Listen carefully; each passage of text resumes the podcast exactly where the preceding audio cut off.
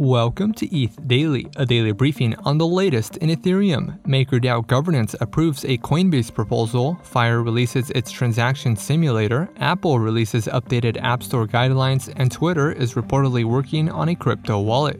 All this and more from ETH Daily starts right now.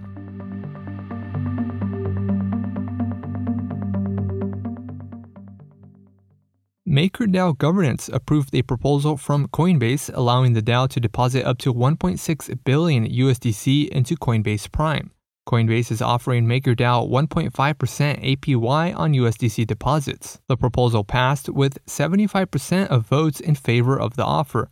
MakerDAO proposals only require a majority vote to pass. According to Coinbase, the funds will always remain accessible to the PEG stability module, a contract that allows users to swap DAI one to one with other stablecoins. MakerDAO will also receive authority to mint, burn, withdraw, and settle accounts using USDC. More than a third of minted DAI is currently backed by USDC collateral. Fire, a Chrome extension that simulates Ethereum transactions, is now live. The extension allows users to preview what would happen if they execute a transaction. The tool analyzes contract call data and displays an overview of assets that would leave and enter a wallet as a result of the transaction. The extension is compatible with any Ethereum wallet. The app aims to address the issue of users unknowingly signing malicious contract interactions leading to loss of funds. Fire is a read only extension that captures signature requests from a user's browser.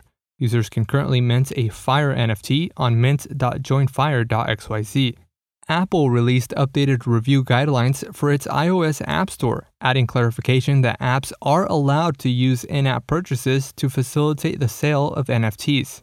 However, NFTs are still not exempt from the store's 30% commission on in app purchases. The guidelines also disallow NFT gated features to be used within an app. The new guidelines also state that apps may not include buttons, external links, or other calls to action that direct customers to purchasing mechanisms other than in app purchases. The App Store's 30% commission has prevented NFT marketplaces like OpenSea and Rarible from supporting in app NFT trading features.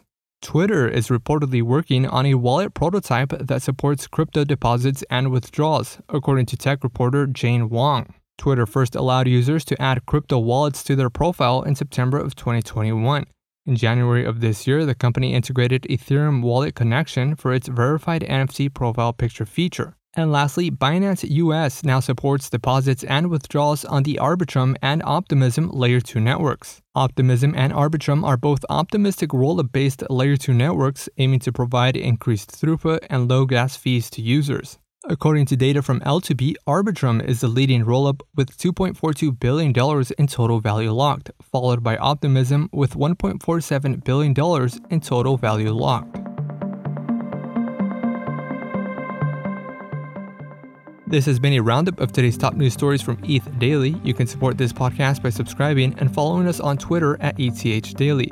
Also, subscribe to our newsletter at ethdaily.substack.com. Thanks for listening. We'll see you tomorrow.